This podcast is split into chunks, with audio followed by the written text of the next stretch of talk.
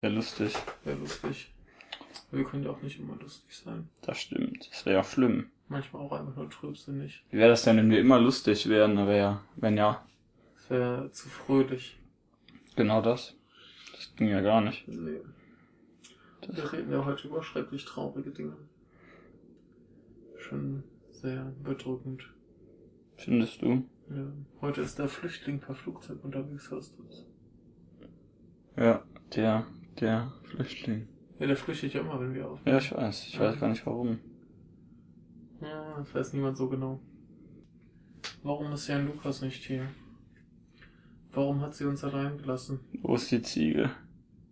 Gib mir einen Keks oder irgend sowas. Nein. Moment mal Du kurz. bist ein Verbrecher. Ich dir sofort ein. So, jetzt. Ich will das. Wo ist denn der Blätterteig? Der Blätterteig ist da auch drin. Hier im Was ist Blätterteig. da drin? Essen wir den Blätterteig. Was wir den Blätterteig? Können wir auch drin blättern? Richtig. Vielleicht kommt ja was Tolles bei raus.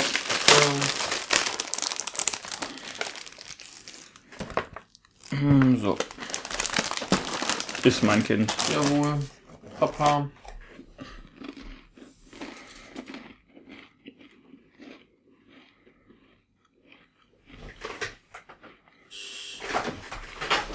Ist die Mama.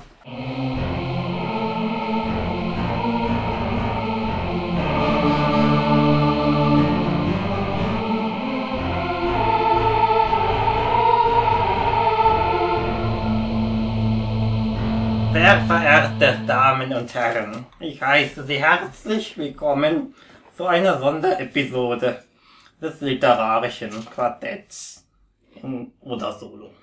Äh, Ja, ich bin wieder da. Habt ihr mich vermisst, meine Lieben? Ja. Mit vollem Mund sagen Sie dies.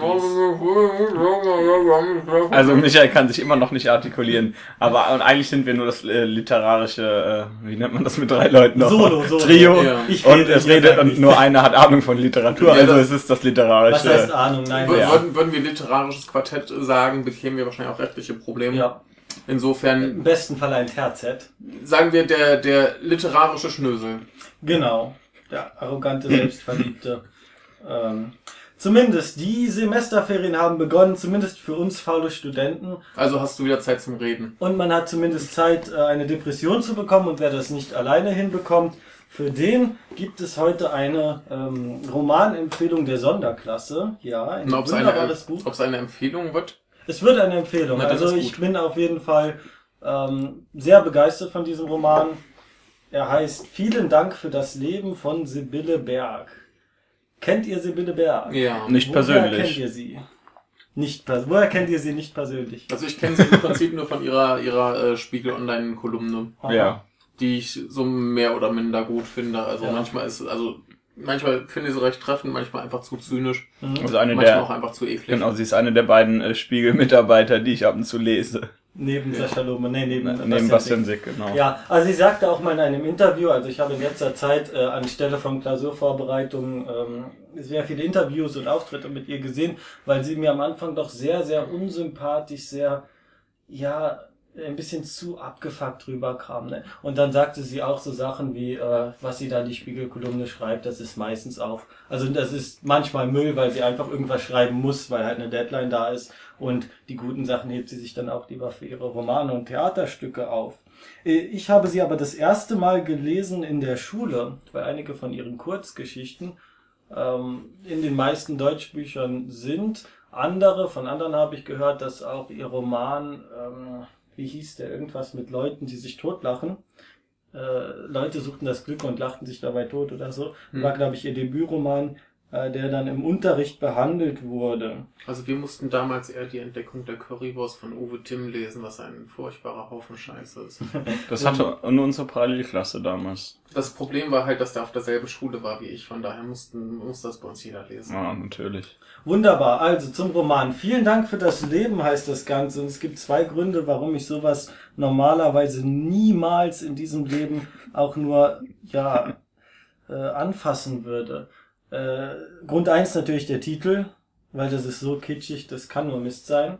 Aber wenn man, wie du gesagt hast, die zynische äh, Sibylle Berg einmal gelesen hat, dann kann man sich schon vorstellen, dass das nicht ganz so treffend ist. Also Das ist beziehungsweise, wahrscheinlich, dass äh, es Ironisch. genau das Gegenteil ist. Ironisch, es ist noch ein bisschen bösartiger. Ich äh, würde es mit ähm, Hagen Rether vergleichen, dessen Programm, also ein wahrscheinlich der zynischste Kabarettist des Landes, dessen Programm Liebe heißt. Und das Einzige, was dann sein Programm nicht wirklich zum Vorschein kommt, ist Liebe.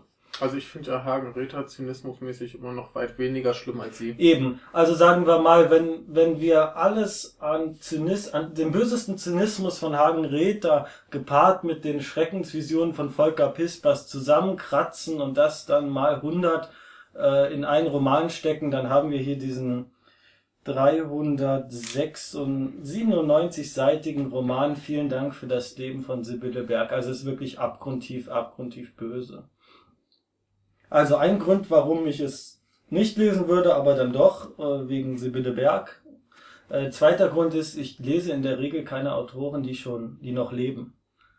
Wie, wieso? Ja. Also reines Interesse. Ich, äh, Rein kom aus komplett Interesse. ohne Wertung rein, frage rein, ich, rein aus. Vorurteilen. Es gibt da in Ja. Murakami Harukis ähm, Naokos Lächeln eine Figur, die einen wunderbaren Satz sagt, äh, sie, er liest nur Bücher, die den Segen der Zeit haben, weil er halt nicht alles lesen kann und seine Zeit auf Erden zu kurz ist und deswegen er nur wirklich das liest, was auch vielversprechend ist. Aber dafür liest du doch relativ viel von lebenden Menschen. Zum Beispiel Murakami. Murakami, Murakami ist eigentlich die Ausnahme, weil von dem habe ich sehr viel gelesen und er lebt noch. Und ich weiß, dass ich diese Vorurteile habe, deswegen will ich die ab und zu herausfordern. Ich bin ja kein dummer Mensch, der all das verurteilt.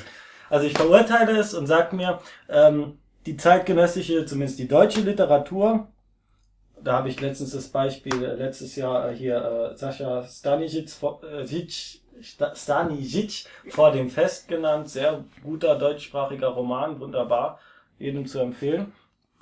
Und ähm, ja, in diesem Fall jetzt Sibylle Berg. Der Roman ist extrem neu, 2014. Also was ich an, an, an neuer deutscher Literatur oft auszusetzen habe, ist, dass sie ja sich nicht mit dem beschäftigt, was die Probleme unserer Zeit sind. Also so Sachen wie äh, Globalisierung, Klimaerwerbung, Kapitalismus und so weiter und so fort. Das ist alles irgendwie schon durchgekaut oder, interess oder keiner will das lesen oder warum auch immer. Man beschäftigt sich lieber mit mit persönlichen Erfahrungen und Neurosen und irgendwie Liebesgeschichten und so, was ja auch wichtig ist, aber ähm, dafür gibt's einfach zu wichtige Sachen in dieser Zeit, die in der Literatur aufgearbeitet werden müssen, finde ich. Und nicht nur im Kabarett. Ist halt die Frage, wer überhaupt das Interesse und die Fähigkeit dazu hat, irgendwie die Globalisierung oder Umweltverschmutzung oder keine Ahnung, was wir noch alles für Probleme haben, wer das überhaupt in einen guten Roman Eben, kriegt. und das Also ist unfassbar schwierig und ich traue auch wenigen das zu und äh, ich finde Sibylle Berg ist das größtenteils gelungen in ihrem Roman. Manche Sachen sind etwas zu überspitzt, zu verallgemeinert, aber dafür, dafür kennt man sie ja. Ähm, ja, äh, Katastrophen. Was andere, ähm, anderes äh, Thema der, der, der postmodernen Literatur ist es oft, dass das Thema eigentlich egal ist und man stattdessen auch ja, darauf achtet, wie das geschrieben wird, dass man Meta-Humor einbringt und so und dass da eigentlich gar nicht mehr um die Themen geht, sondern um die Art und Weise. So, dann lese ich mal kurz die Rückseite. Soll das nicht einer von uns beiden machen? Liest du mal die Rückseite. Ach, dann mal habe ich auch mal was Rückseite. gesagt. Genau, das ja, ist genau. gut. Dann können auch erster Eindruck. Toto hat Pech gehabt. Ein Waisenkind ohne klares Geschlecht, zu dick, zu groß, in einem kalten Sommer geboren. Doch Toto ist ein Wunder. Er geht durch die Welt, als ob es äh, alles noch gäbe. Güte, Unschuld, Liebe. Provozierend und zart erzählt. Moment nochmal. Provozierend und zart erzählt Sibylle Berg von einem Menschen, der durch sein reines Wesen der Welt zeigt, wie weit es mit ihr gekommen ist. Ein wütender, schriller Roman über das im Leben, was, über das im Leben, was zählt. Und Michael, die Zitate aus der Presse. Ich kann doch gar nicht lesen. Ach so, jetzt Das- haben die ihn entlarvt. Von äh, Jan Küvler äh, von der Welt. Das ist kein Roman, das ist ein Manifest. Und der Regula Freuler schreibt in der NZZ am Sonntag ein furios geschriebenes Plädoyer für die Andersartigkeit. Okay, so und jetzt wird's interessant. Also ihr habt das gehört, zum, nur einmal kurz, äh, worum es gehen soll. Was erwartet ihr euch von dem Roman? Wie stellt ihr euch vor, dass sich das Ganze entwickeln wird? Also unter äh, Anbetracht der Person, die das geschrieben hat, ist das ja nochmal ein bisschen anders, als wenn man einfach nur diesen äh, Klappentext lesen würde. Äh, ich sag mal, ähm, vor allen Dingen mit dem, äh, mit diesem zweiten Zitat, mit dem Plädoyer da äh, an die Andersartigkeit, da stelle ich mir doch mal zumindest drunter vor, dass es zumindest nicht als unbedingt, als dieser Mensch, wie hieß er, Toto? Toto. Nicht unbedingt, äh, klar, er hat schwer, er oder sie oder was auch immer es ist, das wird da nicht gesagt. Mhm. Er hat wahrscheinlich äh, Schwierigkeiten, logischerweise, mit jede Menge Dingen im Leben, aber äh, das mit, mit dem, mit diesem Wort Plädoyer, das hört sich doch eher wieder ein bisschen zu positiv an, irgendwie. Also nicht zu positiv generell, sondern zu positiv für die Autorin. Mhm, Finde ich im Rück, rückblickend auch, weil diese Figur Toto ist anders als alle anderen ständiger Außenseiter durchweg, auch wenn Toto sich mit sehr vielen sehr seltsamen Personen abge äh, abgibt, bleibt sie, sie oder er ein Außenseiter äh, bis zum Schluss und ähm, ja. Und vor allem im Klappentext liegt der Fokus auf dieser Figur Toto. Und stattdessen wird aber sehr, sehr viel ja erstmal generelles über die Zeit, über die Entwicklung und die, die, den Zeitgeist berichtet und über Nebenfiguren. Was hier typisch ist, obwohl ich lese am besten mal vor äh, ein paar Seiten aus dem Anfang. Das Buch ist in drei Teile gegliedert. Es beginnt 1966 mit der Geburt Totos in der DDR, ähm, geht dann bis zum Jahr 2000, dann von 2000 bis 2010, also und dann von 2010 bis 2030, also eine Zukunftsprognose. So, und jeder Teil, jeder Teil der Geschichte von diesen dreien wird von einem kurzen Prolog eingeleitet, in dem kurz die Lage erklärt wird, wie ist die Welt, wie ist die Lage der Welt. So, und dann lese ich das mal vor von der DDR. Keiner wird sich wohl noch an den kalten Sommer 1966 erinnern.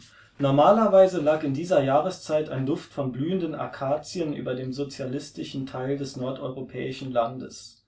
1966 roch nach nichts. Da gab es weder Fußbodenheizungen noch isolierte Fenster oder einladende Kamin Kamine. Die Einwohner der kleinen Stadt froren, sie waren schlecht gelaunt und hatten steife Finger. Fast meinte man, den Kalten Krieg zu spüren. Die Anhänger des sozialistischen und die Anhänger des kapitalistischen Systems kämpften so war zu hören, um die Weltherrschaft, Genaueres über den Ausgang stand noch nicht fest, und es beeinflusste das Leben der Menschen in ihrer kleinen Stadt nur geringfügig. Die im Sozialismus lebten, kannten nichts anderes. Sie waren an die leeren Regale gewöhnt, an den Kohl, die eine Sorte Äpfel und an den Rhabarber im Sommer. Die Welt war damals klein und nicht sehr beängstigend, sie war überschaubar und reichte bis zur Stadtgrenze es war das Leben vor dem Internet und den Medien, es gab nur die Tageszeitung und Journalisten trugen zerknitterte Anzüge. Die Welt gehörte den Männern, und hier im Ostteil des in Gut und Böse geteilten Landes wunderte sich darüber keiner. Farbige gab es nur in Afrika und in Büchern. Man musste ausschließlich das begreifen, was in der kleinen Stadt, im kleinen Land passierte, und das war wenig. Es stand in der Tageszeitung ein Werk wurde eingeweiht, ein Fünfjahresplan erfüllt, der Nachbar bekam einen sehr kleinen, aus Presspappe gefertigten Personenwagen, auf den hatte er zehn Jahre gewartet. Mit dem fuhr er in die Kreisstadt, da gab es Schokomilch. Waren sie sensibel, die Menschen? Dann mochten sie mitunter ein wenig schwerer atmend auf ihre grauen Straßen schauen, nicht wissend, dass sie die Farbe vermissten oder die erfreulichen Vorteile des Konsumierens und sie wurden von einer fast ohnmächtig machenden Langeweile befallen. So, das ist es nun, für immer, mochten sie sich sagen. Die Sensiblen, das, äh, das also ist mein Leben, es scheint ja nichts Besonderes zu werden. Ja. Das ist der Anfang, was sagt ihr? Ja, klingt doch sehr, sehr positiv und äh, lebensbejahend. So ein bisschen, als wenn halt alles scheiße ist. Ja. So, also so wie in unserem Leben quasi auch. Da hat sie sich aber genau die richtige Zeit für rausgesucht, muss man ja mal dazu Muss man sagen, jetzt ist aber der Witz, ne? man sagt Ja. ja, DDR, Kommunismus scheiße. Ja, Als Toto dann nachher aus der DDR rauskommt, ist es ebenso scheiße, wenn nicht beschissener. Jo. Also ist, was sie da macht, ist im Grunde, sie macht, schreibt einen dystopischen Roman und die Dystopie ist das Hier und Jetzt. Das ist im Grunde, Grunde unser aller Leben. Im jetzigen Deutschland, der jetzigen Welt, Jo. im jetzigen Mitteleuropa. Ähm, was auch ganz, was ich sehr schön finde in diesem Teil auch, dass sie immer wieder Bezüge zum Hier und Jetzt, also der Roman ist aus 2014, Hm. stellt, in dem sie sagt, Internet gab es Ja. noch nicht, weil nachher gibt's Internet. Sie, diese ganze Ver Be äh, Entwicklung Stück für Stück bis zur Zukunft, bis zur vollkommenen Dystopie 2030, die ähm, ja, die ist etwas abgehackt. Manchmal finde ich, ist es sehr schwierig, dem zu folgen, weil man sehr selten klar festmachen kann, wann jetzt was ist. Also man weiß natürlich Mauerfall, 9-11 und so, das sind so Punkte, aber man verliert irgendwie die Entwicklung der Figuren aus, äh, aus den Augen. So kam es mir Das, vor. das wird aber schon chronologisch. Es wird ganz äh, chronologisch erzählt. Und das Toto, den habe ich mir, als er 30 war, immer noch als 15-Jährigen vorgestellt. Hm. Naja, also das ist die Einführung. Leben in der DDR. Toto wird geboren von einer Frau, der, die äh, nicht weiß, mit wem sie geschlafen hat, um, um Toto zu zeugen. Und da ähm, wird Sibylle Berg mal wieder wunderbar böse. Also jetzt beginnt's äh, wirklich böse. Äh, sie sagt über die Mutter, sie nahm sich zu wichtig, die Frau. Wie alle Depressiven war sie überzeugt, dass alles sich gegen sie verschworen hatte. Doch auf die einfache Idee, dass sie allen egal war und dieses Kind, der einzige Mensch, für den sie eine Bedeutung haben, bei dem sie alles richtig machen konnte, auf diese Idee kam sie nicht. Und äh, dann stirbt sie im nächsten Satz an einem Makrelenbrot. Der erstickt an einem Makrelenbrot. Und das hat man durchweg im Roman, dass sie einfach die Figuren sterben lässt auf der nächsten Seite.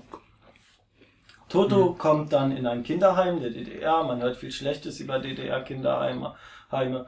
Ähm, ist auch tatsächlich furchtbar, weil er als Außenseiter teils Mobbingopfer ist, teils haben die Kinder aber auch zu großen Respekt weil er einfach so groß ist und so seltsam aussieht. Also er sieht im Grunde aus wie ein kräftiges, großes Mädchen, ähm, haftes Gesicht, aber im Körper eines er halt groß, großen, kräftigen Jungen.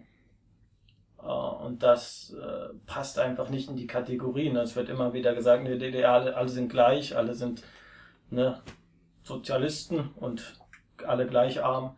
Und jemand, der heraussticht, ist da nicht erwünscht. Und dort lernt er die zweite Hauptfigur kennen, Kasimir. So heißt er. Ja, ja. Ich glaube, es gab mal eine Zeichentrickserie mit einem Geist, der hieß Kasim. Ja, die gab es. Und äh, Toto wünscht sich, sein Freund zu werden, was aber nicht, äh, natürlich nicht gelingt. Äh, sie nähern sich etwas an, dann wird Toto beim, ich weiß nicht mehr genau, wie es war, beim Duschen, glaube ich, nackt gesehen und dann sehen sie, dass seine Geschlechtsteile etwas entstellt sind, denn bei der Geburt, wie auf dem Klappentext stand, er ist weder Junge noch Mädchen, er ist eigentlich ein, ein Intersexueller. Das wusste man damals zu der Zeit noch nicht. Das Also ein äußert Zwitter. sich, äh, Ein Zwitter? wie- Ist, ist beides dran. Ein Twitter. Ich weiß Ja. jetzt nicht genau, wie das äh, in der Praxis aussieht. Mir Okay. leid. Ähm, zumindest, er wurde als Junge eingetragen. Im Laufe des Romans wird er operiert und äh, durch Hormonbehandlung zu einer Frau. Und dann, das ist auch ganz seltsam, dann heißt es im Roman immer sie, sie, sie, Mhm. wo es vorher er war. Also er passt wirklich nirgendwo rein, keine Geschlechterrolle, nichts. Und ähm, wo war ich gerade dran? Genau, Kasimir. Und Kasimirs Mutter versuchte sich ständig umzubringen, ist ihr nie gelungen, dann ist sie an einer Erkältung gestorben, also auch wieder so ein Fall. Äh, sein, er kommt dann irgendwie aus der DDR raus, bevor die ähm, ja zerbricht im Westen und äh, kommt da mit dem Leben auch nicht klar, äh, sch schreibt so viel besser, beziehungsweise ist halt anders, aber auch nicht besser. Und Toto gelingt die Flucht, mehr oder weniger die, die unbeabsichtigte Flucht mit irgendwelchen kommunistischen Hippies, irgendeiner Kommune. Und die kommen später beide in Hamburg an. Ja. Also so weit, so schön. Ähm, Toto zu seiner Figur, er ist sowas, so ein bisschen Forrest Gump-artiges hat er. Also diese reine, nur dass er halt kein Asperger oder sonst was ist, also diese vollkommene, ähm, ah, wie nennt man's, ähm, Selbstlosigkeit. Also er will, im Grunde will er gar nichts und er beurteilt auch nichts. Er kann diese ganzen Kategorien nicht verstehen, in gut und schlecht und so weiter. Er ist einfach da und beobachtet. Tut er denn aktiv irgendwas? Oder ist er einfach eine Paprika, die da sitzt und guckt? Wenig, erstaunlich wenig. Der Roman spielt darauf an, dass er ähm, Musiker werden will, singen will. Aber er hat nie wirklich den Elan, das, diese Karriere umzusetzen. Im Laufe des Romans wird das auch immer wieder bis zum Schluss erst wieder aufgegriffen, als er dann ein Album, als ein Album aufgenommen wird. Mhm. Das ist so, also es treibt ihn schon an verschiedene Orte, aber aktiv, der aktive Part ist eigentlich Kasimir. Und Kasimir, das ist so ein, im Grunde eine Karikatur eines äh, Investmentbankers oder halt eines, wie man sich diese Goldman Sachs Typen in ihren Anzügen vorstellt, die die Welt halt zugrunde richten und sich dabei freuen, wie toll sie das machen und wie gut sie sind. Ähm, also er äh, kommt in Hamburg an, ne? ähm, wird dann Banker nach langer, langer Ausbildung. Also das ist so ein bisschen wie in The Great Gatsby. Da setzt sich das in den Kopf und dann äh, macht er, was weiß ich, Sport, lernt Fremdsprachen, schläft nur vier Stunden und so ganz exzessiv, um dann an die Machtposition zu kommen, die er später auch ähm, dann erfüllt. Also er ist ein, ein, ein, ein Soziopath, aber ein paar menschliche Gefühle bleiben ihm noch und das stört ihn ungemein und er ist zudem noch äh, schwul und will das nicht wirklich zugeben, während die anderen Soziopathen halt eben nicht schwul waren, die waren einfach nur Soziopathen und hatten gar keine ähm, Reue. Ja. Ich weiß gar nicht, wie weit der erste Teil ging. Ähm, Im ersten Teil übrigens im Kinderheim, die Frau Hagen, das ist die Aufseherin, die dort auftaucht und die später ganz brutal vergewaltigt wird in einer der, wahrscheinlich einer der grausamsten Szenen im, im, ähm, im Buch, weil es vollkommen emotionslos geschildert wird. Also sie wird halt vergewaltigt und die Männer haben auch eigentlich gar keinen Grund und gar keine Wut auf sie, aber sie machen es halt und machen es halt. Und man kann sich auch nicht wirklich, also, naja, man kann, man weiß nicht, mit wem man fühlen soll, weil sie ist ein schrecklicher Mensch, die Männer sind schreckliche Menschen und eigentlich sind alle schreckliche Menschen, außer Toto. Ja. Ja gut, deswegen ist ja die Vergewaltigung trotzdem noch schlimm sie ist noch schlimm, aber es ist alles schlimm. Und das ist halt besonders schlimm in diesem ganzen Ja klar, bloß weil, weil du meintest, man, man weiß nicht, mit wem man fühlen soll. Also bei einer Vergewaltigung ist ziemlich klar, mit wem man fühlen sollte. Natürlich. Also da, ne. Ja. Man ist eigentlich nur entsetzt, wie sowas, was, was schreibt diese Frau? Das ist einfach abartig böse. Ähm, und äh, ihr wird ein Satz zugeschrieben hier. Frau Hagen fühlte sich im Recht und damit beginnt jedes Elend auf der Welt. Und das ist eine so Erkenntnis, die sich durch den Roman zieht. Und das finde ich auch eine sehr, sehr gute ähm, Wertung. Also, äh, weil damit kann man gleichermaßen irgendwelche Konservativen, die gegen Homosexuelle sind, genauso wie Greenpeace-Aktivisten oder irgendwelche Firmen oder so äh, als äh, Ideologen und als, ja, im Grunde als äh, Menschen, die Unrecht tun, entlarven. Ja, natürlich. Das, das ja. läuft ja immer darauf hinaus, dass die Leute glauben, oh, ich bin im Recht und deswegen genau. wird jetzt gemacht. Und das finde ich sehr, sehr gut, weil es wird da nicht gespielt zwischen ja, der Masse und den, was weiß ich, den Individualisten oder den Progressiven. Damit kann man sehen, dass beide, wenn sie diesem Weg folgen, halt schlecht sind und nichts Gutes beabsichtigen, außer ihr eigenes Recht durchzusetzen. Ja, was heißt nichts Gutes beabsichtigen? Sie beabsichtigen wahrscheinlich schon etwas Gutes, aber liegen halt dann nicht im Recht mit dem, was sie für gut ja, wenn, wenn so ein ultra radikaler Veganer ähm, ja anderen irgendwie das, was weiß ich, äh, zu, zu radikalen Mitteln greift, dann geht es ihm nicht um den Vegetarismus. Er sieht sich aber im Auftrag so. einer eben, guten Sache. Eben, und das ist ja genau das Problem, was ja, hier anspricht. Er sieht sich im Recht. Ja, ja. Und darum geht es. Es geht ihm um das Recht und nicht um die Sache. Ja, weil, weil du gerade meintest, die, die Leute sind nicht dabei, irgendwie was Gutes zu tun. Sie glauben halt, dass sie was Gutes eben. tun. Das ja, und das Problem. ist ja das Problem, genau. Und ich finde, das bringt sie sehr gut zusammen, weil, wie gesagt, damit kann man Progressive und Konservative gleich, gleichermaßen verurteilen, wenn sie was Schlechtes machen. Zum Leben in der DDR sagt sie auch noch was Schönes. Es gab keinen Grund, freundlich zu sein, außer dass es das Leben angenehmer gemacht hätte. Aber das wusste ja keiner. Ja, man, also es wird ganz radikal äh, ja eine Welt voller Zombies beschrieben quasi, die die im Grunde vollkommen lethargisch nur da existieren und keinen Willen, nichts, keine Freundlichkeit, äh, kein Glück, gar nichts haben. Und das kam mir schon sehr nach überspitzt nach äh, ja, wie kam mir das vor? Wie man halt so Schreckensbilder von der DDR hat. Nur das Gute ist, es ist halt nicht einseitig. Also die Schreckensbilder ziehen sich durch alles. Auch Ja. durch unser Leben jetzt, was wir gerade leben, was dann auch äh, Anklang findet. So weit, so gut. Ja, was haben wir noch? Äh, Tim, äh, Tim heißt ein Homosexueller, der kurz erwähnt wird. Ganz interessant, ähm, als, als ähm, Toto in Hamburg ankommt und zum ersten Mal offene Homosexuelle kennenlernt. Vorher gab es das Wort Schwule als Beleidigung natürlich auch in der DDR. Hier lernt er aber Menschen kennen und dann ähm, wird die Szene beschrieben, als eben der Besagte sich vor den Eltern outet.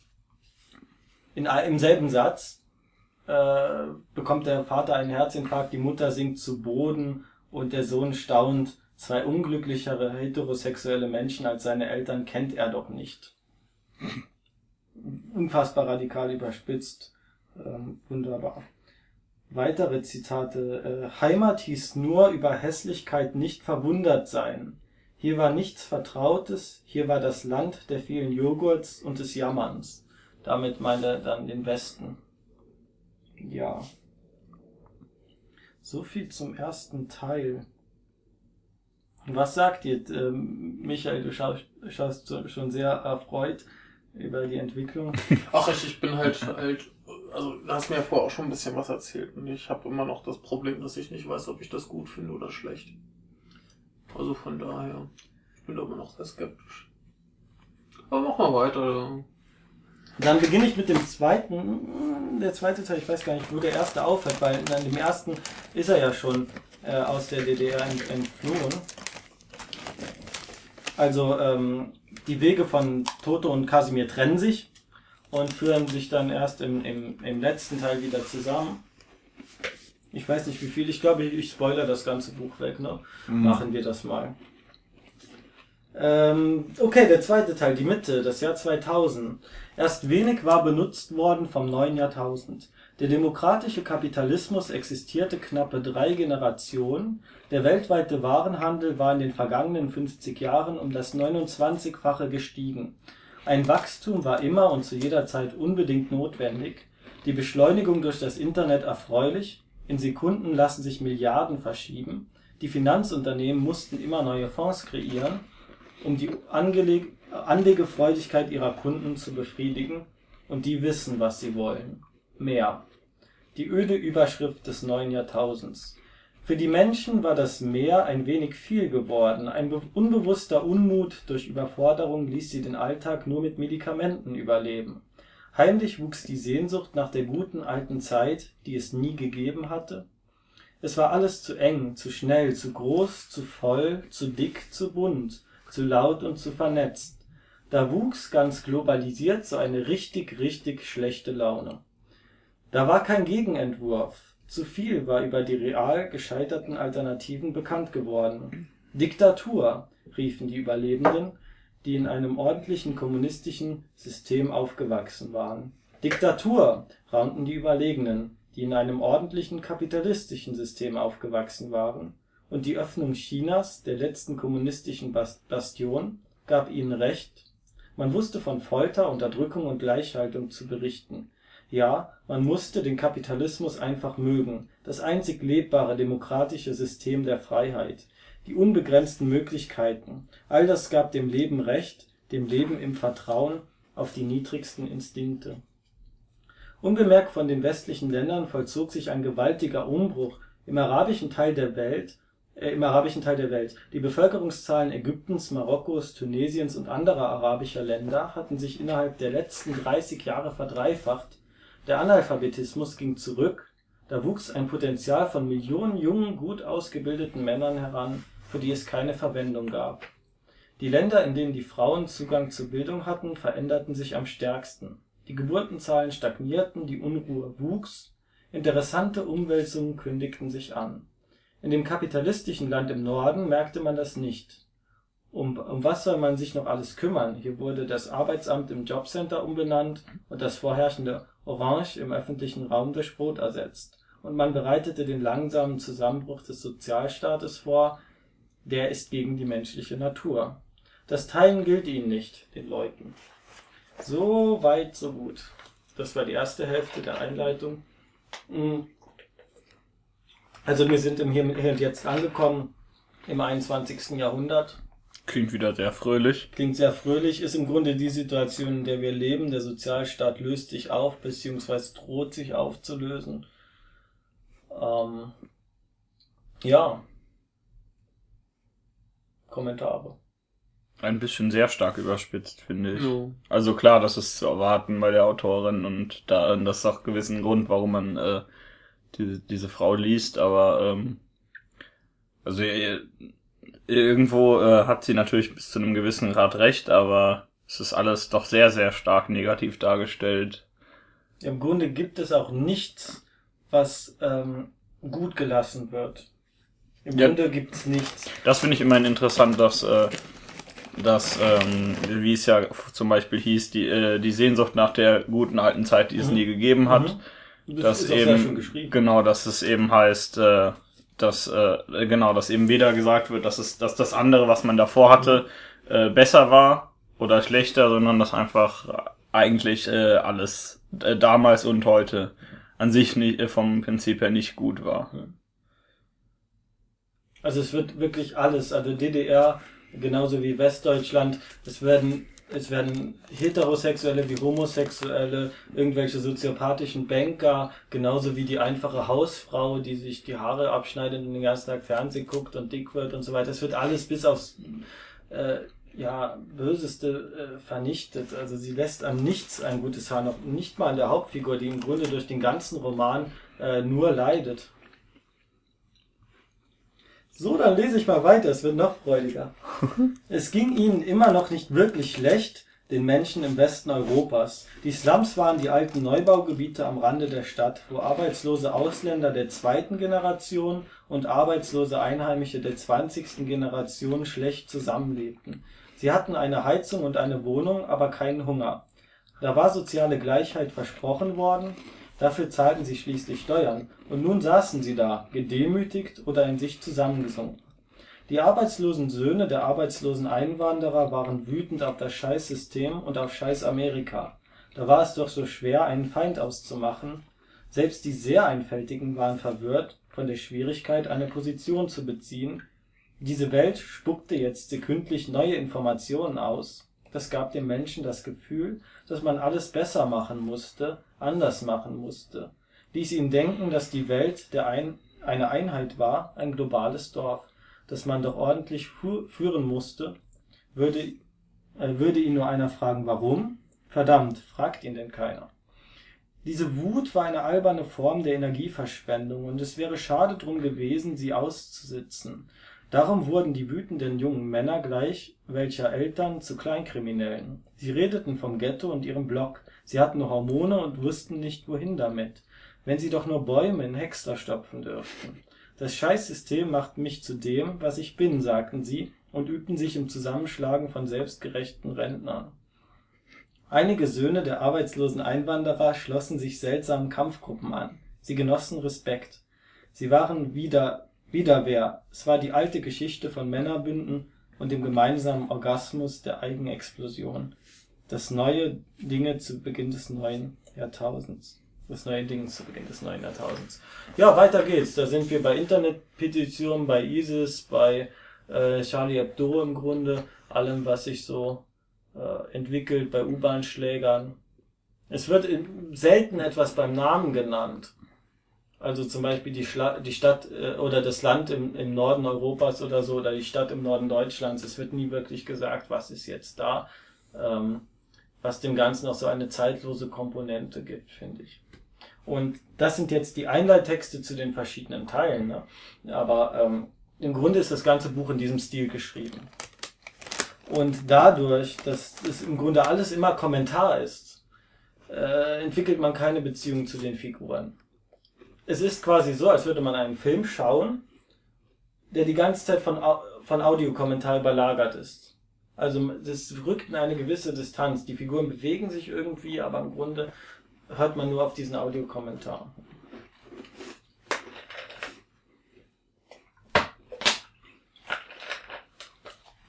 Ein kurzer Schluck und weiter. Die Angst vor dem Terror, den Bakterien und diesen neuen Geheimnissen ließ die Menschen in ihren Berufen, Beziehungen, Wohnungen ausharren, ließ sie um ihre Stellen betteln, äh, beten. Ach, wenn sie nur gewusst hätten, zu wem in den Banken wurde gewissenhaft die Krise vorbereitet, die wenig später die Welt kurzfristig erschüttern sollte, so wie die Hurrikane und Erdbeben und die Tsunamis und Waldbrände und Überschwemmungen und Erdrutsche, die sich erstaunlich gehäuft hatten. Wer hätte das geahnt? Es gab kaum mehr, kaum mehr einen Widerstand. Die Menschen hatten sich ergeben, wussten nur nicht wem. Die Generation der erwerbsfähigen 30, 40-Jährigen starrte paralysiert auf den Zusammenbruch der angenommenen Sicherheit ihres Lebens. Plötzlich waren sie arbeitslos. Oder sie hatten mehrere Tätigkeiten und sie mussten sparen. Sie konnten nicht mehr Business Class fliegen. Sie konnten überhaupt nicht mehr fliegen. Denn es gebrach ihnen an Zielen. Sparen. Was für ein kleinbürgerliches Wort. Ein Elternwort. Ein Siedlungshauswort. Das Internet war die Werbebranche der Zeit. Großartige Firmen wurden gegründet. Internetportale, Webzeitungen, Singlebörsen, Dreierbörsen, Kinderbörsen, Werbe Werbebannerplattformen. Büroräume wurden angemietet, Kredite aufgenommen, mit Skateboards wollte man durch die Lagerhallen fahren und die Welt verändern, also in finanzieller Hinsicht. Und nun war schon wieder alles vorbei. Es war zu früh, der Markt nicht erforscht, die Bedürfnisse nicht vorhanden, die Summen absurd, die Start-up-Unternehmen bankrott und ihre Gründer waren wieder zu den Eltern gezogen oder fuhren Taxi. Ein kontaktfreudiger Student an der Harvard-Universität entwickelte mit Freunden eine Internet-Kontaktplattform für seine kontaktsuchenden Mitstudenten, auf der sich schon nach wenigen Monaten Milliarden und Abermilliarden Menschen über ihr Privatleben austauschten, in der rührenden Annahme, dass sie mit ein wenig Jungmenschengequatsche die Welt zu einem moderaten Ort geformt hätten. Ja, Facebook. Ja, das ist ja sehr offensichtlich. Also die Anspielungen sind ja sind mal, mal, ja, mal eben mal ein bisschen genereller, mal Mhm. und aber öfter auch mal sehr, äh, sehr klar. Und die ist ja, das ist glaube ich bisher so an sich die klarste Anspielung da drin. Mhm. Außer ich habe nicht richtig zugehört. Da ist eine Menge, aber das ist schon Nee, an, an sich die klarste an sich, ja. Ähm, ja, ich bin ja sowieso Facebook-Verweigerer. also kann ich da Aber nicht- hättest du nicht viel Schlimmeres erwartet an Kritik jetzt? Nach allem Bösen, was sie sagt? ich, äh, Ich habe mehr Schlimmer, ich habe Schlimmeres erwartet. Ich finde, es ist äh, interessant, dass es äh, recht prägnant ist, wenn auch äh, an sich nicht so viel, natürlich nicht so viel äh, Geläster in Anführungszeichen jetzt da drin steckt. Also sie hat ja geschrieben, äh, dass dir, dass da eben Mil- Abermilliarden Leute oder meinetwegen auch vor allen Dingen Jugendliche schreiben in der Hoffnung, die Welt, äh, ich kann es nicht genau zitieren, zum besseren Ort zu machen. Mhm. Und äh, ja, das trifft das doch eigentlich äh, ganz gut, wenn man, wenn man den Leuten mal so zuhört, wie was die da, äh, was halt manche Menschen oder viele Menschen äh, auf Facebook schreiben. So, ja, so, so. Rettet Katzenbabys. oder? Ja, sowas in der Richtung Mhm. oder so Esoterik-Gelabere halt hat man ja auch sehr oft, dass die Leute irgendwo ein schlaues Zitat finden Ja, ja, oder und genau. das dann Ja. einfach so schreiben und und dann denken, ja, jetzt jetzt ist krass verändert hier, ne? Oder eben Petitionen verbreiten, Ja, genau. zum veganen Essen äh, aufrufen hier und da gibt es Ja. etliche, die irgendwie versuchen, die Welt zu retten. Ja, also zutreffend ist es Mhm. definitiv. In, äh, zumindest in diesem Fall. Ob das generell natürlich äh, komplett so zutreffend ist, ist wieder was anderes, aber äh, Generell zutreffend Ja, das- ist nichts in dem äh, Buch, weil sie dafür einfach nicht klar, differenziert das, genug ja klar, das dafür. Also, Doch, natürlich, man kann ja polemisieren, das macht sie und äh, ich denke, das- das, ist wahnsinnig also zutreffend, was so, sie schreibt. nee, so, so, so wie das jetzt auf mich wirkt, ist halt immer nur alles schlecht, schlecht, Ja, schlecht, ein schlecht Bild- und kei keine Differenzierung. Ja, es ist ein Absolut bisschen, null. äh, bisschen verallgemeinert. Das insofern. kann man als Polemik gut aufpassen, nur ähm, wenn man will, kann man das überall sehen, wenn man so... Na, natürlich, du, du kannst die, die Sachen überall sehen, Mhm.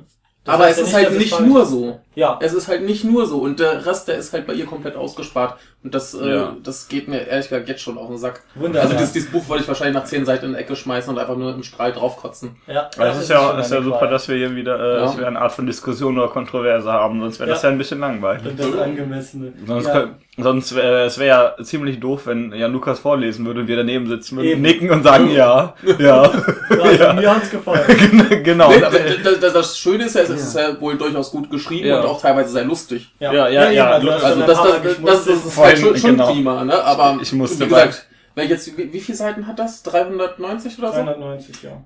Da, das würde ich im Leben nicht, nicht ertragen. So viel, so viel, Ja. so, Scheiße, bäh. Ich würde die, die Frau erhängen wollen. Ja, die gute. Ja, sie, sie möchte auch keine Leserbriefe oder sowas haben, weil Kann ich nachvollziehen. Sie ist dafür zu sensibel. Da, da, Also sie, sie ist. danke, dass du das Buch geschrieben hast. Das hat mir geholfen, Ja. äh, von der Brücke zu springen. Genau. Ja, ähm, ich habe ein paar Mal Probleme mit dem mit der Betonung gehabt, was daran liegt, dass das Sätze sind, die über eine halbe Seite gehen und nur mit Komma, also eigentlich eine Aneinanderreihung von Sätzen mit Kommas, äh, themenbezogen. Und äh, zu Facebook, ja, also diese Überwachungsthematik und so weiter, das wird weitgehend ausgespart. Also es gibt Schlimmeres in diesem Roman, was äh, da passiert. So, letzter Teil der Einleitung des zweiten Teils. Die letzten Bastionen der Männer waren Religion und Naturwissenschaft. Die wurden verteidigt. Es war der Beginn der letzten Schlacht zwischen den Geschlechtern. Seit es möglich war, Nachwuchs ohne männliche Aktivität herzustellen, waren die dümmeren und damit lauteren Angehörigen dieses Geschlechts in Aufruhr.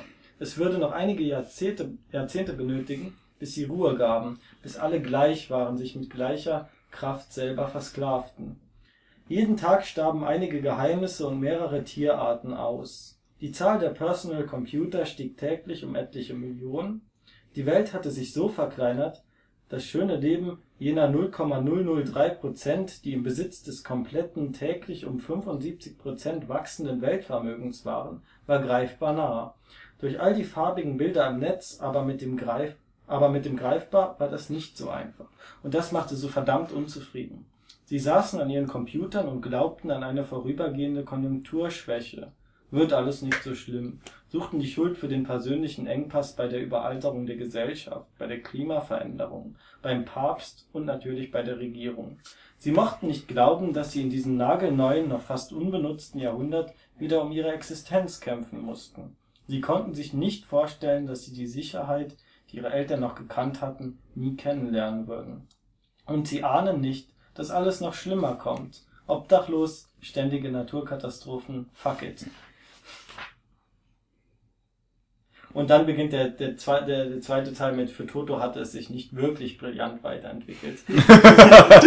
also sie ist, Ganz, ganz, kurzer, äh, ganz Ja. kurzer Einwurf dazu. Äh, da stand ja gerade, dass es äh, den Frauen möglich äh, sei, sich ohne Männer fortzupflanzen. Und ich habe jetzt neulich erst einen Artikel gelesen, wo es darum ging, dass sich Männer ohne Frauen fortpflanzen. Also demnächst braucht wahrscheinlich überhaupt niemanden mehr irgendwen, um sich fortzupflanzen. Und alle können sich durch Zellteilung klonen. Also Ja, wird generell, wird, dann wird sich einfach alle zu fortgepflanzt.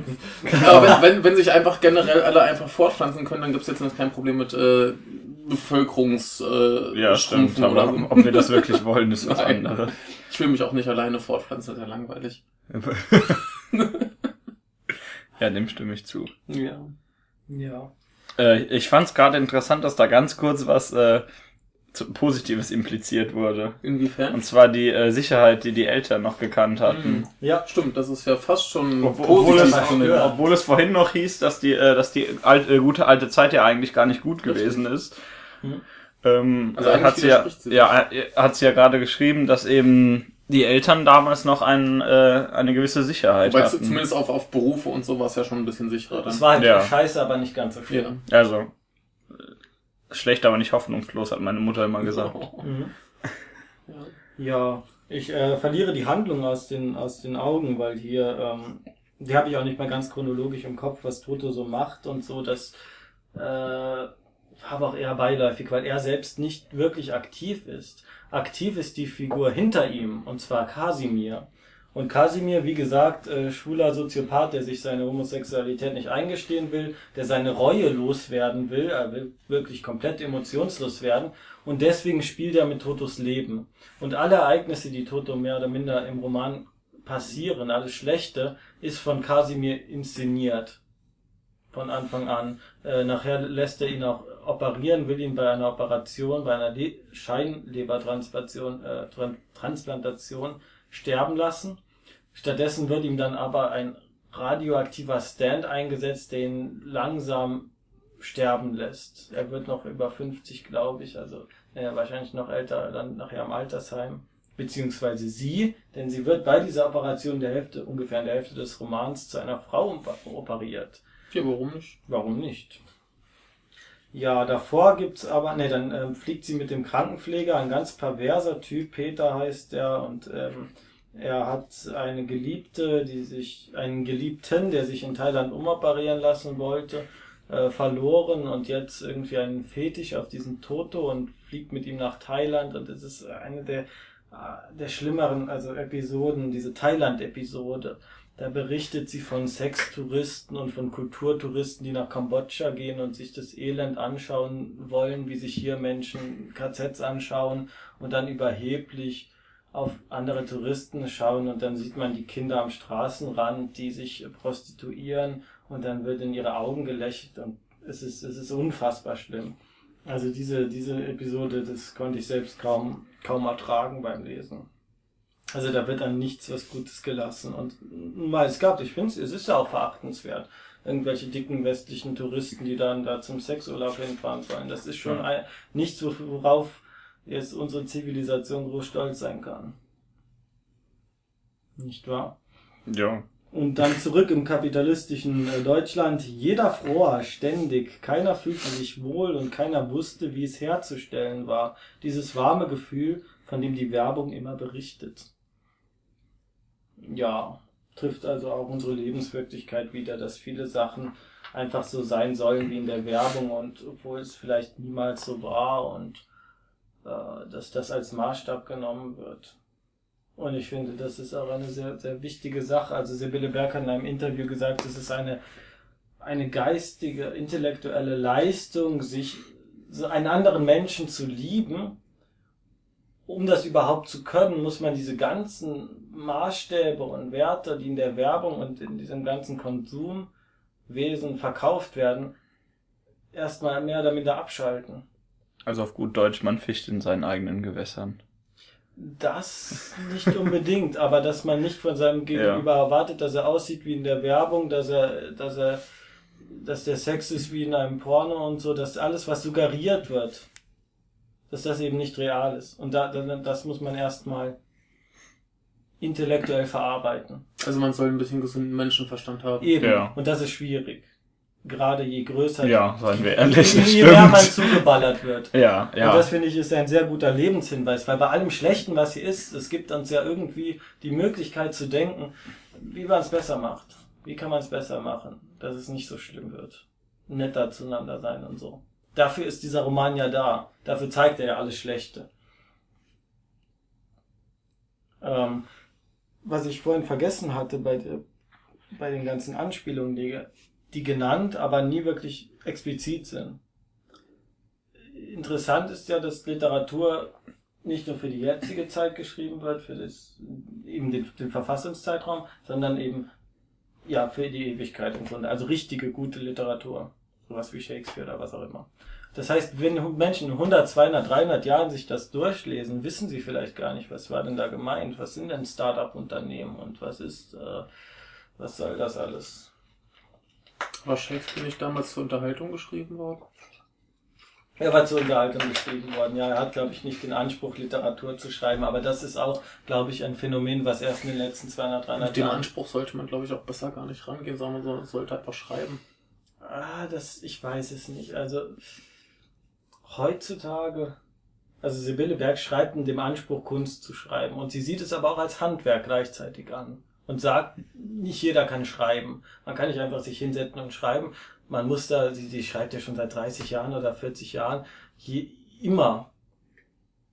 Und nur dadurch lernt man dieses Handwerk. Ja, ich sag mal, die, die Frage ist halt, du willst was schreiben, was du selber gut findest. Mhm. Wenn du selber jetzt ja, wenn du keine Ansprüche hast, Richtig. kannst du alles gut ja. Richtig, wenn du natürlich dann der Anspruch, äh, ein gewisses Maß Anspruch hast, dann so, aber mit dem Anspruch, so ich schreibe jetzt große Literatur, das finde ich das kriegt natürlich auch erstens extrem ja. vermessen und zweitens finde ich das einen falschen Ansatz, weil man soll halt einfach das machen, was man selber machen kann und möchte.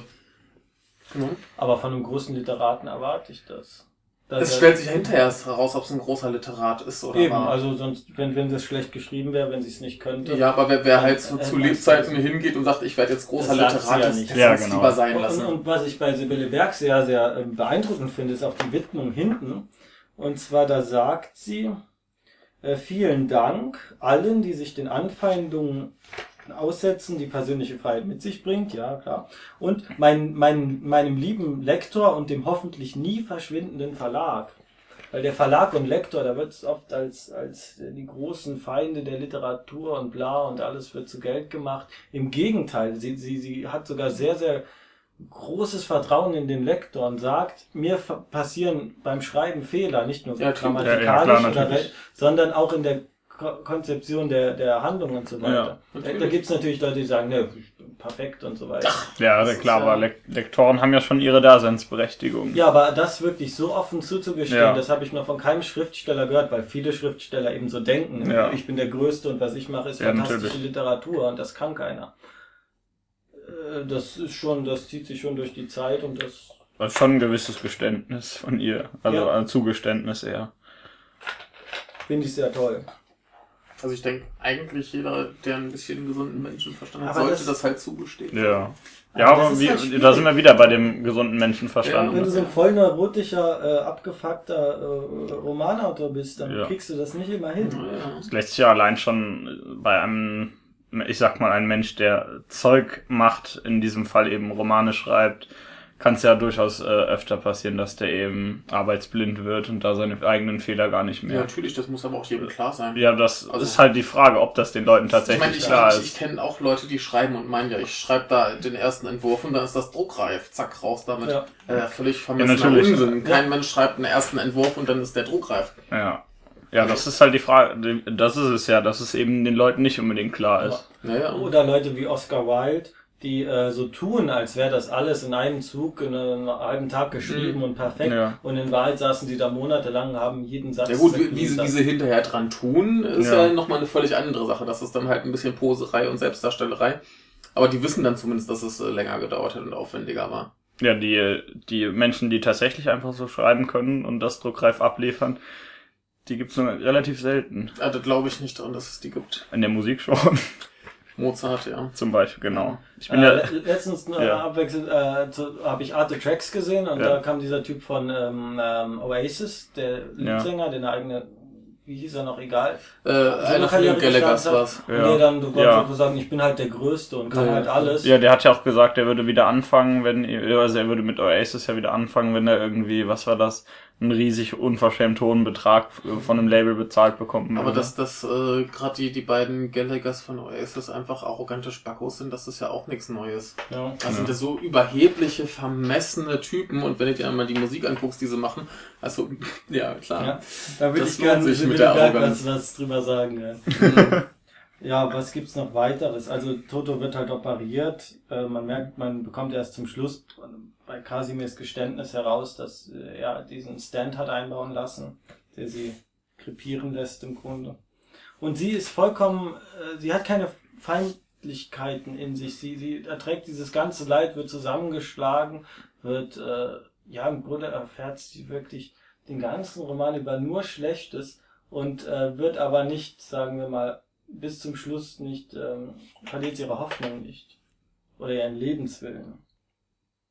Weil sie einfach auch ganz anders denkt als die meisten Menschen. Ja. Zu dieser Beziehung mit dem ungewollten Liebhaber Peter, diesen äh, kranken, was auch immer, ähm, heißt es dann bei so Sätzen wie lasst mich ruhig allein im Dunkeln oder es macht mir nichts aus oder das Wichtigste ist doch, dass es dir gut geht, bla, sagt Sibylle Berg, all diese Sätze von emotionalen Folterknechten müssten in der, müssen in der UN-Menschenrechtscharta gekennzeichnet und verboten werden. Also das hat man ja auch oft, dass man in Beziehungen, ähm, ich würde sagen, eher von männlichen, ich weiß es nicht, dieses passiv-aggressive so, ach, mir geht's gut, ja, und wo man im Grunde nur sagt, fühl dich jetzt schlecht, weil ich mich schlecht fühle. Und das ist ja für ein, für ein halbwegs gutes Miteinanderleben keine gute Voraussetzung. Und sie Hm. setzt das mit Folter gleich und das finde ich ist überspitzt, aber es ist schon sehr zutreffend. Ja. Ja, auf gewisse Weise trifft das den Kern gewiss, aber wie du halt gesagt hast, das ist natürlich Fol das Wort Folter ist vielleicht etwas. Äh, Ja, das, das ist halt. aber das ist halt, das ist ja ihre Art, wie sie schreibt. Das Also. hatten wir ja vorhin schon, das ist halt dieses extrem polemische, Ja. nur eine Seite und immer feste Druff, bis es irgendwie Ja, eklig dass, sie, wird. dass sie das 400 Seiten aushält, ist unfassbar. Dass, Ja, der, mein- dass der mein- Lektor das 400 Seiten aushält. Das, das, mein, mein Jetzt weißt du, warum sie ihm dankt. mein, mein Problem ist jetzt schon, dass das merke ich jetzt schon, schon allein, wo du es mir erzählst, wenn ich das Buch nicht nach zehn Seiten kotzend in der Ecke schmeißen würde, dann würde ich irgendwann total abstumpfen und würde mir denken, oh, scheißegal, scheißegal, alles scheißegal, b, b, b, ist halt alles schlecht, ja, laber mal schön. Ist gut, Ich- ich würd komplett bin schon, ich bin schon so abgestumpft, dass mich das nicht mehr Ja. stört. Nee, das deswegen, also von daher könntest du auch, du, me- du meintest ja, es wäre alles so radikal, das, äh, da hilft alle Radikalität dann nicht mehr, denke ich mir, das ist mir eh alles scheißegal, wenn es so schlecht ist, dann lassen wir es halt, ist ja wurscht, alles, pff, scheiß drauf. Das, das hilft dann auch nichts mehr. Das ist wie wenn ich mir ein Metal-Album anhöre, wo die ganze Zeit nur durchgeballert wird. Dann ist das keine harte Musik mehr, das ist da einfach nur noch Hintergrundrauschen. Ja. Oder wenn du einen Film hast, wo die ganze Zeit nur Köpfe explodieren. Oder generell Ja, nur. Explosionen, ja, das ist dann alles egal. Das ist einfach zu viel vom Gleichen und das ist mir zum Schluss alles komplett egal. Das, ja, also, Was das Interesse noch erhält, ist eben diese Annäherung an unsere Zeit, beziehungsweise man fragt sich, wie geht's weiter? Nicht, weil man interessiert ist an Totos Leben, sondern weil man seinem eigenen, an seiner eigenen Zukunft interessiert ist. Hier gibt's den wunderbaren Satz in, ähm, in Seite 279, also späterer Teil in ähm, also 2008 oder was auch immer. Äh, To- Toto sehnte sich danach, sich nach einer Badewanne zu sehen zu sehen. Also man hat alles, man kann sich alles mit Geld kaufen und die Sehnsucht, die man zum Beispiel in der DDR hatte, weil es nichts gab, äh, nach der wird sich gesehnt. Zumindest von Mhm. Toto, der diese DDR auch eigentlich nie verlassen hat. Ähm, ja, zu, zu den Elendsbekundungen von äh, Europäern die sagen, ich möchte das nicht sehen, Zitat, ich möchte das nicht sehen, dies Elend. Es gibt doch ein Recht auf menschenwürdiges Leben. Ein großartiger, komplett idiotischer Satz. Es gibt kein Recht, Recht auf nichts in der real existierenden Evolution. Also sehr oft, sehr oft hat man auch diesen biologischen Determinismus, dass im Grunde alles, was wir machen, schon in unseren Genen oder so mehr oder minder vorbestimmt ist und dass wir uns dann nur durch große Geistesleistungen drüber erheben können, aber es doch nie schaffen und ähm, dass da im Grunde Selektion stattfindet. aber wenn wir alle biologisch determiniert sind, ist ja diese, dieser Aspekt, den du meintest, man kann das Buch lesen, um zu sehen, wie man es besser machen kann, ist ja dann auch hinfällig. Weil wir alle biologisch determiniert sind und Ja, das nicht ändern können. Wir müssen es trotz, wir müssen es trotzdem versuchen, wir, beziehungsweise wir können es versuchen. Weil ja, aber es hilft ja nicht, weil wir sind ja biologisch eben, eben im. Grunde hilft es nicht, aber das ist ja auch die Situation, in der wir leben, beziehungsweise in der ich äh, mich äh, zu finden glaube. Was vielleicht zu negativ ist, aber äh, ich kann diesen Argument, beziehungsweise diesen Entwicklungen und diesen äh, nicht viel entgegensetzen. Was sie allerdings sagt, ist, die Welt geht nicht unter. Egal wie schlimm es wird. Klimawandel und so weiter. Es ist halt nicht Schluss. Weil die Welt geht seit, seit äh, über 2000 Jahren unter und ist nie untergegangen. Ja. Ja, wunderbar. Ende des zweiten Teils treffen sich dann Toto und Kasimir, glaube ich, mal wieder. ähm, Moin. moin. Und er ähm, verrät natürlich noch nicht, was, was sein Anliegen ist. Und dass er im Grunde nur spielt. Er hasst Toto abgrundtief, weil Toto eben perfekt ist, weil er eben nicht diesen Neid und diese Gier und Mhm. alles und nichts in sich hat, was schlecht ist. Der Flug zum Sonntag. Und weil er das nicht ertragen kann, will er ihn vernichten. Wunderbar. Ich lese noch den letzten, den letzten Einleitungstext vor, der jetzt auch ein paar Seiten geht, da muss ich ein paar Mal unterbrechen. ähm, Vielleicht muss ich ein paar Mal erbrechen. gibt das, gibt das Copyright-Verletzungen, wenn ich so viel vorlese? Ich Wenn du- gar du- nicht. ich glaub, viel- sagst ja, wo es her ist. Du, du, sag, du sagst ja, wo es her ist. Ja. Und im Prinzip, Ja. im Prinzip machen wir auch genau. eine Werbung für dieses Buch, damit gut, jeder es kauft. Genau. DTV-Verlag Sibylle Berg, Genau. vielen Dank für das. Und wenn, wenn ihr nur kotzen müsst, ist das auch Richtig. okay, aber kauft das Buch und lest es, soweit ihr es ertragen Ja. Allein dadurch, dass wir ja eine kontroverse Diskussion haben, ist ja schon mehr Werbung gemacht, als wenn wir sagen würden, ja, super Buch. Kauft es euch. Also Ihr kauft es und leidet, leidet am Leben, genau. leidet an dieser Welt. Der beste Satz des äh, unaufmerksamen Lesers, mir hat's gefallen. So, jedes Jahr gab es in einem der 500 Atomkraftwerke auf der Welt ein Unglück. Fukushima äh, haben wir jetzt. Also es ist 2010 bis 2013, was hier beschrieben wird. Vielleicht kann man es nicht so nennen. Vielleicht machte das Plutonium nur, wozu es geschaffen ist. So wie die Natur ihre Tsunamis und Erdbeben, ihre Dürren und Kälteperioden produziert und erst durch die Anwesenheit der Menschen zu einem Problem wird. Nicht für das Plutonium. Positiv war, dass, seit sich die Naturereignisse, so war die offizielle Sprachregelung, sich häuften, die Kriegstätigkeit abnahm. Die Länder hatten zu viel mit dem Wiederaufbau zu tun, auch unterschieden sie sich immer weniger voneinander. Es schien, als wollte die Erdbevölkerung geschlossen in mit kabellosem Internetzugang abgedeckten Städten leben, als wollten alle durch die gleichen Läden schlendern, die gleiche Kleidung tragen und Sushi essen. Sie wollten in der Nähe ihrer Träume leben. Wollten sie zumindest sehen können, die eleganten Viertel, wo es Bäume und hervorragend geschultes Sicherheitspersonal gab, ehe sie in ihre Slums zurückkehren, die schon lange nicht mehr so genannt wurden. Die Weltbevölkerung unterschied sich nicht mehr durch Kontinente oder Glauben. Die Dreiklassengesellschaft teilte sich in die, in den Villen, die in den billig gebauten Blocks der Vororte, zusammengewachsen zu großen, komplett überbauten Flächen, und die in den Verlierervierteln, die Einwanderer und Arbeitslosen, die in übrig gebliebenen Arbeiterwohnungen vom letzten Jahr Jahrtausend wohnten, mit unzureichend isolierten Mauern, alten braunen Küchen und eingeschlagenen Haustüren an Hauptstraßen. Es ging ihnen besser als je zuvor im Verlauf der Geschichte, den armen, randständigen, doch leider fehlte ihnen der Vergleich. Da sollte mal einer kommen und sagen, schau, du Sozialhilfeempfänger, so wie in deinem Viertel sah es früher nur in Vororten von Kasachstan oder Timbuktu aus.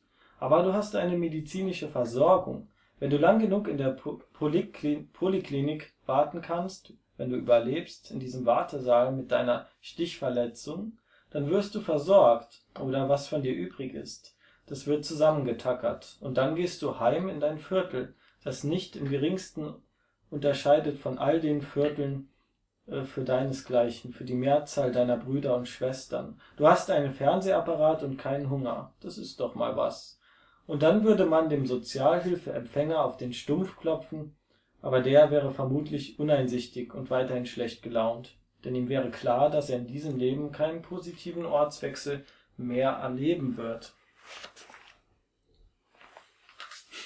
Ja, mehr vom Gleichen, ne? Ja, viel verändert hat sich's nicht. Ja, Nur jetzt- die Zeit, über die sich schreibt, Ja. natürlich. Ja, jetzt geht's halt eher in Richtung Zukunftsprognose rein. Ja. Also die Sachen sind jetzt eher, ja, was hier erwähnt wird, sind zum Beispiel gated communities, was man in Amerika heute schon beobachten kann. Die Reichen kaufen sich Viertel zusammen mit Ärzten, mit Universitäten und so weiter. Das wird dann abgeschlossen mit Sicherheitspersonal und Elektrozäunen. Das ist halt unfassbar grauenvoll, aber das existiert schon auf der Welt. Natürlich. Und die Frage ist, schwappt das irgendwann nach Europa rüber und den Rest der Welt? Weil diese Bewegung, dass sich das Geld bei den Reichen sammelt, das zieht sich ja auch schon länger durch. Und dass das in, in Literatur nicht nur im Kabarett erwähnt wird, finde ich wichtig, weil es wird so selten erwähnt. Es sollte eigentlich ständig erwähnt werden. Das Ding, das Ding ist halt bei der Art und Weise, wie sie schreibt, werden es nicht viele Leute mitkriegen. Ja, aber das ist immer mit Literatur so. Wer liest es? Und wer schaut Kabarett? Ja, se- selbst literaturinteressierte Menschen werden da bei dem Buch Probleme kriegen. Ja, ja. Also selbst Leute, die sich wirklich für, für auch für richtig große, wichtige Literatur und die wichtigen Themen der Welt interessieren, werden da vielleicht dann doch mal sagen, oh, komm, nee. Vielleicht, hoffentlich, vielleicht. Es soll ja auch verschiedene Meinungen geben. Ja. Ob es was ändert. Der Unterschied äh, zum Kabarett übrigens ist, dass es hier halt um, um Personen geht, die beschrieben werden. Also um, äh, dass da menschliche Geschichten, dass da nicht nur die Fakten genannt werden. Ähm, das kann man nämlich vergessen, weil ich hier nur die Einleitungstexte vorlese und nicht die tatsächliche Handlung. Weil die, liebe Zuhörer, die solltet ihr selbst lesen, wenn ihr euch diesen wunderbaren Roman kauft, wenn ihr euch das zutraut, diesen ganzen Zynismus zu überleben. Und wenn ihr, naja, ja, mal unbedingt wieder eine richtig schöne Depression erleben wollt, eine Gut, das Wort wird ja auch inflationär benutzt. Ne? Ja, ist dann alles, was äh, in irgendeiner Weise auch nur nicht unbedingt zynisch, sondern äh, le ganz leicht traurig ist, löst ja Depressionen mittlerweile. Sagen wir mal, wenn ihr euch mal wieder so richtig schön im Selbstmitleid suhlen wollt. Genau, bei, Und Weltschmerz, Weltschmerz, Weltschmerz. Genau, bis nicht- zum Anschlag. und nicht bei Google äh, Depression Selbstdiagnose eingeben, das hilft nicht. Aber wo wir bei inflationär sind, äh, im Anfang des Romans gibt's äh, ein wunderbares Zitat hier. Der Wirt pflegte, was man Jahre später als Tourette-Syndrom bezeichnen würde, eigentlich aber nur bedeutete, dass einer sagt, was er denkt. Stimmt natürlich nicht, Tourette- Tourette-Syndrom ist Tourette-Syndrom, aber ähm, eben der inflationäre Gebrauch, dass man das äh, alles glaubt als Krankheit, als ADHS. Als Ja, das liegt ja wahrscheinlich auch äh, teilweise am Internet. Das ist wie ich, es gibt ja tatsächlich genug Leute, die mal eben bei Google eingeben, Symptome für, was weiß ich, für psychologische Krankheiten, Ja. dann feststellen, ja, das eine davon trifft so ein bisschen zu, ich habe AIDS zweiten Grades oder sowas, also du weißt, worauf ich hinaus will. Jeder, der mal ein Tief hat, sagt dann, oh, ich habe Ja, Depression ja. und so weiter. Ähm, Im im Vrin-Podcast wurde das, glaube ich, mal genannt. Eine Seite, wo man diese richtigen Symptome lesen kann. Wenn man das gelesen hat, weiß man, ob man eine äh, Depression hat oder nicht. Und äh, wenn die meisten würden dann sagen, nein, ich habe keine Depression, weil das doch noch ein bisschen schlimmer ist, ein bisschen wirklich viel Also schlimmer. generell, wer sich für, für Depressionen interessiert, der kann sich auch gerne mal den Psychotalk anhören. Das sind drei Psychologen, die sich über verschiedene Themen unterhalten. Und äh, am Anfang jeder Episode, also ist halt ein Podcast, am Anfang jeder Episode gehen sie halt verschiedene psychische Ja. Störungen oder was auch immer durch und wie man das behandeln kann, wie das behandelt wird, wie die Symptome sind und so weiter. Und da gab es meines Wissens nach auch schon Depressionen. Da war bestimmt schon was Schönes bei. Mhm. Weiter im Text. Der Drang der berufstätigen Menschen nach gesunder Ernährung hatte ein absurdes Ausmaß erlangt. Täglich öffnete ein neuer Bio-Supermarkt, durch den wohlhabende Menschen strichen und an Gurken schnupperten. Sie rieben Kräuter, studierten Kalorien, Herkunftsgebiete, die Namen der Hühner und sie würden Waren in ihre Wohnung tragen, die sich selber belüfteten. Dort würden sie homo- oder heterosexuelle Paare mit einem in vitro erzeugten Kind Nahrung zubereiten. Ein Theater, ein Studieren, Wiegen, spitze Schreie ausstoßen und um acht kommen Torben und Reinald. Wein atmete seit Stunden, die Zwangsbelüftung versagte. Der Rest der Bevölkerung verzehrte Erzeugnisse, die aus Ersatzkäse und Ersatzfleisch bestanden, kaufte in Läden, gemacht, den Kunden zu demütigen und ruhig zu halten. Denn übergewichtige Menschen sind schlechte Revolutionäre, die dicken, trägen Leute, denen außer Essen kaum was einfiel. Und selbst das machte doch keinen Spaß.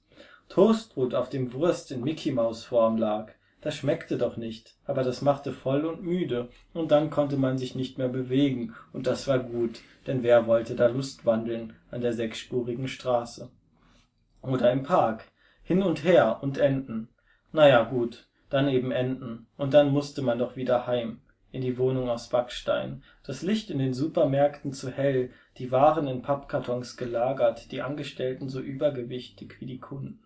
Hier kaufte der arme Brotersatz, der vermutlich nie in die Nähe eines Korns gekommen war, mit roter Farbe eingesprühtes Altfleisch in Kilobatzen. Der Alkohol war billig, vermutlich würde man an ihm erblinden. Dann halt. In die Läden der Wohlhabenden wagten sich die Armen nicht, eine Bevölkerungsgruppe, die ständig zunahm. Immer mehr lagen in Kellern und in Parks, äh, teilten sich Zimmer in Abbruchhäusern. Über die nun offenen Grenzen des glücklich vereinten Europa kamen Menschenmassen, die hier etwas suchten, das anders war als die Hoffnungslosigkeit daheim, in Rumänien oder Russland oder egal wo, aus irgendeinem Land, wo man seinen ein- angeborenen Status der Armut nur durch Kriminalität würde verlassen können. Die Städte Europas waren überfüllt, sie waren verdreckt, kleine Schneisen wurden für Touristen geschlagen, ein paar Fassaden geputzt, und es gab immer mehr Viertel, in die sich Reiche nicht mehr wagten. Es gab auch keinen Grund dazu, denn in den Quartieren der verarmten Mittelständler und Zuwanderer sah es überall gleich aus.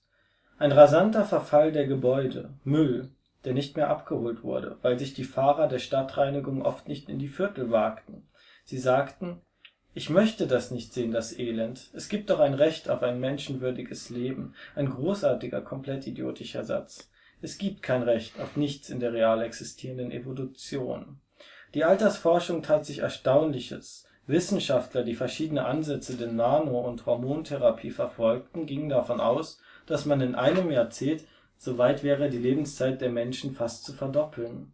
Man experimentierte mit der Übertragung des Bewusstseins auf Avatare, Roboter oder Körperspender. Unklar, wie sich dieser Umstand auf die Überbevölkerung auswirken sollte, auf eine Gesellschaft, deren Durchschnittsalter in der westlichen Welt damals schon fast bei 50 lag. Kurze Pause. Da war etwas Positives drin. Oh mein Gott, du hast es gefunden. Sag es mir. Der, billig, der billige Alkohol.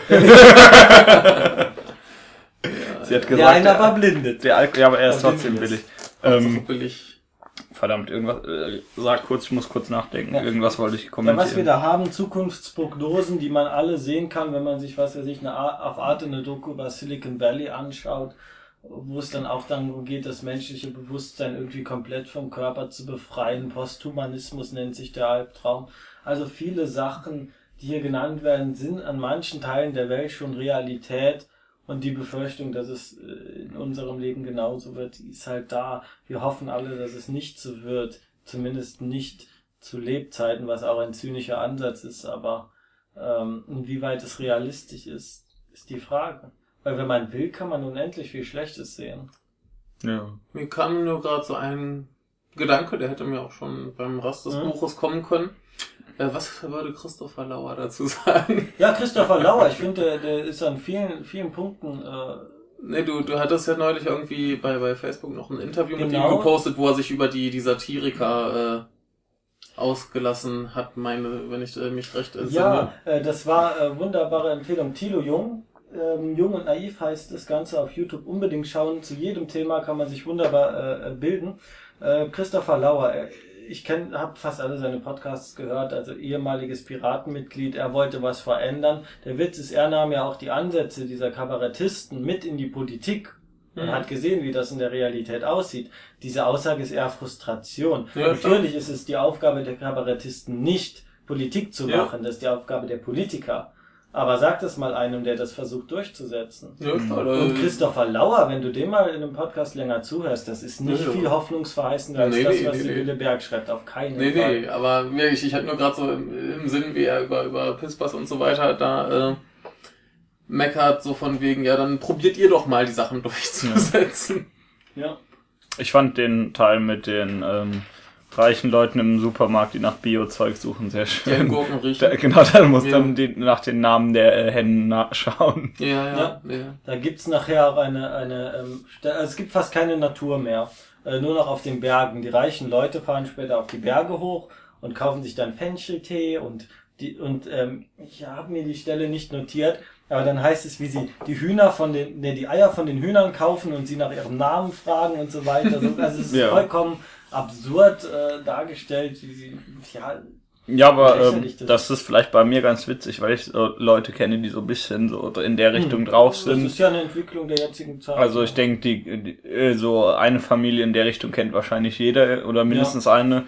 Und äh, das ist dann schon sehr interessant, wie die, äh, inwiefern die Leute halt immer mit diesem, äh, wie das, wie es da halt steht, an den Gurken riechen. Was ist, das ist natürlich Quatsch, macht das macht keiner, aber Sicher. was hoffentlich. Aber was was damit gemeint ist, ist natürlich klar. Äh, außer wie letztens im Wasgau, da lag ja ein kaputtes Gurkenglas auf dem Boden, da hat wohl jemand zu fest dran gerochen. Ähm, wir, äh, und was, was damit gemeint ist, ist natürlich klar, aber äh, also, wie, wie gesagt, das ist halt, äh, hier wird ja, wurde ja wieder gesagt, dass äh, generell äh, viele Leute mit mehr Geld so draußen oder generell fast alle Leute mit viel Geld und das natürlich wieder überspitzt, wie so ziemlich alles in dem Buch, aber an sich äh, Menschen in der Richtung gibt's ja schon, das stimmt Mhm. ja. Weiter im Text, Schluss. Ähm, todmüde Kinder waren ab und an zu sehen. Ihre Schulzeit war um ein Jahr verkürzt worden. Die Stundenzahl hatte sich verdoppelt. Sie waren wie kleine Manager, die sich mit Pillen aufputschen mussten. Den jungen Menschen wurde unbehaglich, sie waren eine Minderheit. Sie hatten keine Orte mehr zum Jungsein, zum Rebellieren, wogegen auch. Der Feind war verschwommen und saß in Banken, der Feind saß in der Natur und erzeugte reale Katastrophenfilme. Der Feind war das Kapital, das alle wollten, auch die jungen Menschen. Da war es schwer, da- das Dagegenkämpfen. Gedruckte Bücher und Zeitungen waren ein Randgruppenprodukt. Ein Untergang war nirgends zu verzeichnen, von oben vielleicht. Da hätte man ihn ausmachen können, anhand all der Waldbrände, Orkane, der Völkerwanderungen, der Verschiebungen eines Gleichgewichts, das nie bestanden hatte. Aber wer schaut schon von oben auf die Welt? Erst recht, seit das Raumfahrtprogramm eingestellt worden war. Amerika bankrott, da flog nichts mehr. Und unten in den kleinen Lebenszellen ging für die Menschen, die sich im Universum genug waren, alles weiter wie gewohnt. Sie hielten sich für unsterblich, hatten Angst, aus den Städten in die Vororte vertrieben zu werden, weil doch keiner mehr auf dem Land leben wollte, weil es das Land doch kaum mehr gab. Alles zusammenfloss in einen Wald aus Beton. Ein kleines nervöses Surren war der Grundton auf den Straßen, wo der Verkehr kollabierte, die Menschen nicht mehr wussten, wem sie trauen konnten, ihrem Banksachbearbeiter nicht mehr, den Krankenhäusern seit der Privatisierung nicht mehr, dem Nahverkehr nicht mehr und seit immer mehr Gebäude im Rohbau zusammenbrachen, auch dem Bauunternehmen nicht mehr. Von der großen Leidenschaft des Reisens waren sie geheilt, die Menschen. Das Reisen, der Tourismus war ein Hobby der Unterschicht geworden. Der elitäre Mensch blieb zu Hause und spielte die alten Werte nach. Beunruhigendes offenbarte sich bei der bislang völlig vernachlässigten äh, Erforschung von Pilzmyzelen. Die Biest Biester waren so intelligent, dass sie Lebewesen manipulieren konnten. Man munkelte von außerirdischen Lebensformen, die die Welt unterhöhlten. Doch das war bei der nächsten Krise schon wieder vergessen. Das kleine Unwohlsein mit den Pil Pilzmyzelen. Wie immer in Krisenzeiten, und die Jahre 2010 bis 2013 30 waren eine fortdauernde Krisenzeit, machten sich Männer gegen arbeitende Frauen stark, Bedrohung des Arbeitsplatzes, was sonst. Gleichberechtigung im Westen Europas, existierte nicht, jede dritte Frau wurde vergewaltigt. Da kam auch schon wieder eine neue Supergrippe. Doch eine gute Zeit brach an. Das Gerücht, dass nur Kakerlaken atom atomare Katastrophen überleben können, galt es zu revidieren.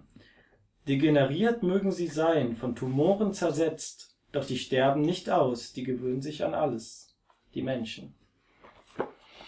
Ja, mit einer der bösesten Teile in den Beschreibungen. Jetzt zwei Sachen sind mir aufgefallen. Mhm. Einmal äh, hat sie äh, gedruckte Bücher und Zeitungen als Randgruppenphänomen Mhm. äh, genannt, was sie wahrscheinlich als äh, negativ ansieht. Ja. So wie Ah, das da klingt. Ja, es Ja. wird später erwähnt, dass es das halt alle mit Tablets und so weiter. Ich wollte gerade sagen, weil da fällt mir ein, ein Mensch ein, der sehr vehement äh, gegen gedruckte Bücher und Zeitungen ist, weil er das pervers findet, überall äh, tote Bäume rumliegen zu haben und Ja, äh, der will alles Der, digital. der, Das fühlt, ist das- der fühlt sich sicher genau, Recht. Ja, das so ein- Natürlich. Das ist so ein, so ein, Aber so ein Greenpeace-Fanatiker. Also jetzt mal ehrlich, Ja. Bäume nicht mehr abholzen zu müssen, ist schon eigentlich ein positiver Der, der Aspekt. Witz an der Sache ist aber, wir Ja. merken das ja an der Uni, dass wir Tablets und Laptops Ja. benutzen und trotzdem den gleichen Papierverbrauch haben. Ja, klar. Da hat sich nichts geändert. Aber ist ja, ist ja wurscht, das war nur eine Sache. Und äh, Ja. sie schreibt, dass es quasi kein Land mehr gibt, weil alles zu einer Riesenstadt Mhm. wird. Zumindest in Europa. Und Das würde ja voraussetzen, dass wir eine wachsende Bevölkerung haben, die wir meines Wissens noch nicht haben. Mhm. Also insofern hätte sich der Punkt erledigt. Zuwanderung wird halt als Grund genannt. Ja, im Moment brauchen wir Zuwanderung, damit überhaupt die Bevölkerung nicht schrumpft. Mhm. Also insofern finde ich den Punkt nicht irgendwie nicht, nicht ganz schlüssig. Also ich finde viele Sachen an den Zukunftsprognosen, da wird einiges zusammengewürfelt, aber ist natürlich nicht alles schlüssig und geht Ja. auch nicht alles auf. Ja, also ich, ich wollte eigentlich sagen, so den, den Rest von dem, was zumindest was du Mhm. vorgelesen hast, hat sie eigentlich gut beobachtet. Mhm. Und da kann man viele Punkte sehen, wo man sagen kann, ja, das kann man zumindest so sehen, ob es jetzt wirklich so ist, sei dahingestellt. Aber da sind so ein paar Sachen, da fängt es an, irgendwie unschlüssig zu werden. Also Ja. das ist, da Und- wollte sie vielleicht einfach nur noch negativer und noch negativer werden, um Ja. es möglichst dramatisch hinzukriegen, aber das, das ist nicht ganz schlüssig. Also die Geschichte von Toto geht weiter, er ist äh, nachher mit Casimir in Paris. Casimir will auf große Art und Weise seinen Untergang beschwören und bla. Und äh, an einem Punkt habe ich aufgehört zu lesen und dann am nächsten Tag weitergelesen und auf einmal war irgendwas anders.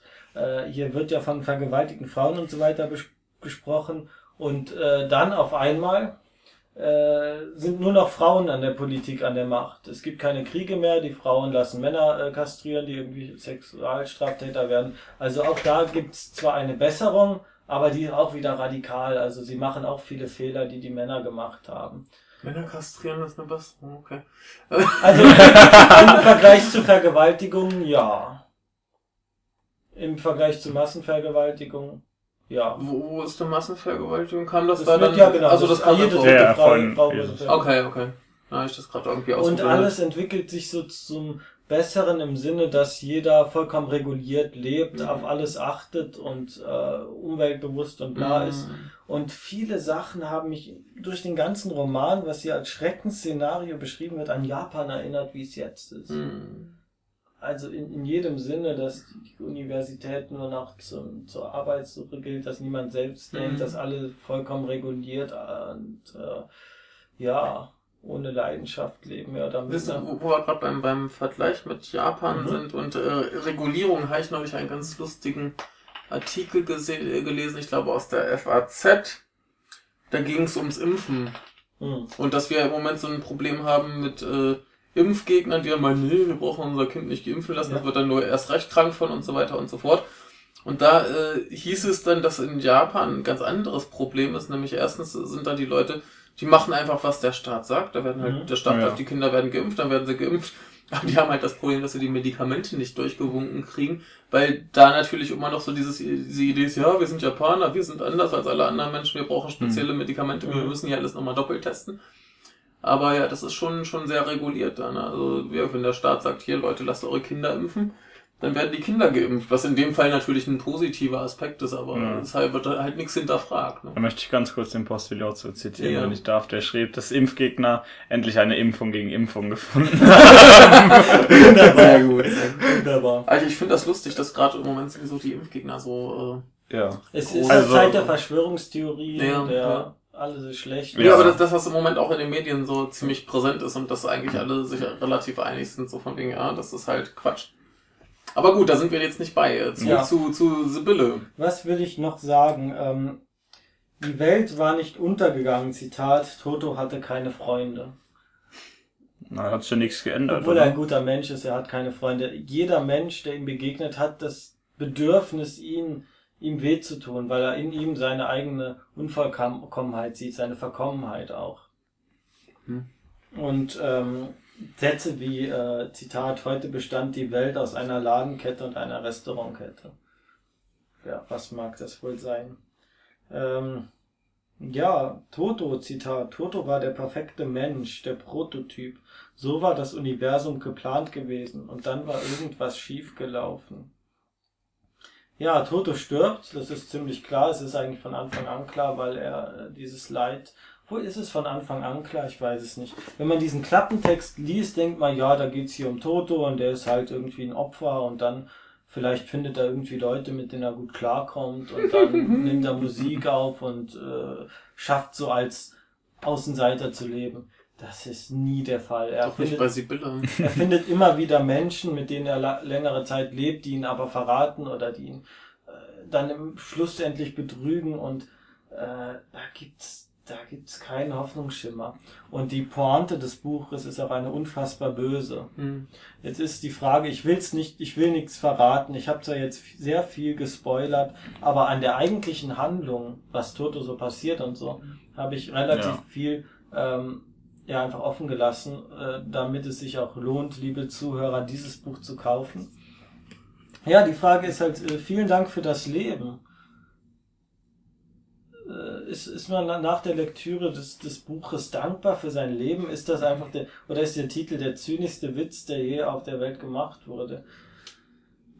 Auch der zynischste Witz, der je gemacht wurde, wahrscheinlich nicht. Aber Den hast da du gab's, da Das gab's war, das war vielleicht. Mao, der große Sprung nach vorne.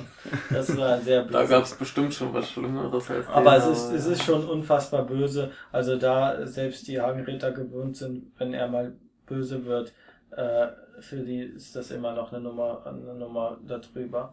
Ähm, ja, das Ganze, also ich habe ja gerade gesagt mit den weiblichen Politikerinnen und so und dass die Menschen vernünftig werden und leben und es keine Kriege mehr gibt und so weiter. Äh, es gibt eine gewisse positive Entwicklung. Ähm, für Toto auch, was aber eher daran liegt, dass er mit Morphin vollgepumpt ist, als er seinen größten Glücksmoment erlebt, was auch wieder böse ist.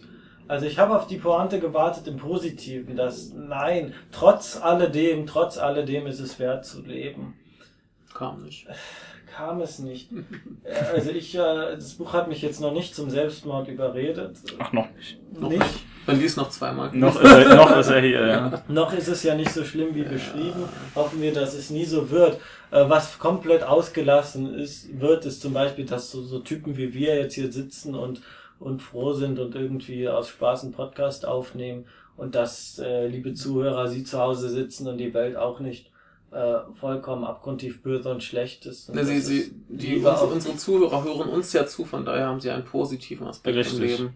Und Und- das, nein, aber das, das, das ist, dass Menschen sich auch gut gegenüber einander verhalten können, dass es sowas wie, äh, ja, Freundlichkeit und Liebe Ja, das ist, das ist halt das, was, was mich an, an dem, was Das du uns erzählt ja. hast, eigentlich komplett stört, weil Das das, ist fehlt. halt so, so komplett undifferenziert einfach nur aber, böse und aber das schlecht. finde ich als Polemik gut und das sollte auch so sein. Ja, aber nicht in der Masse. Ich sage ja, in der Masse stumpft es mich dann irgendwann einfach Ja. ab. Da denke ich mir, ja, dann laber halt, find halt alles scheiße. Aber dafür will man halt dann noch wissen, wie die Handlung ausgeht.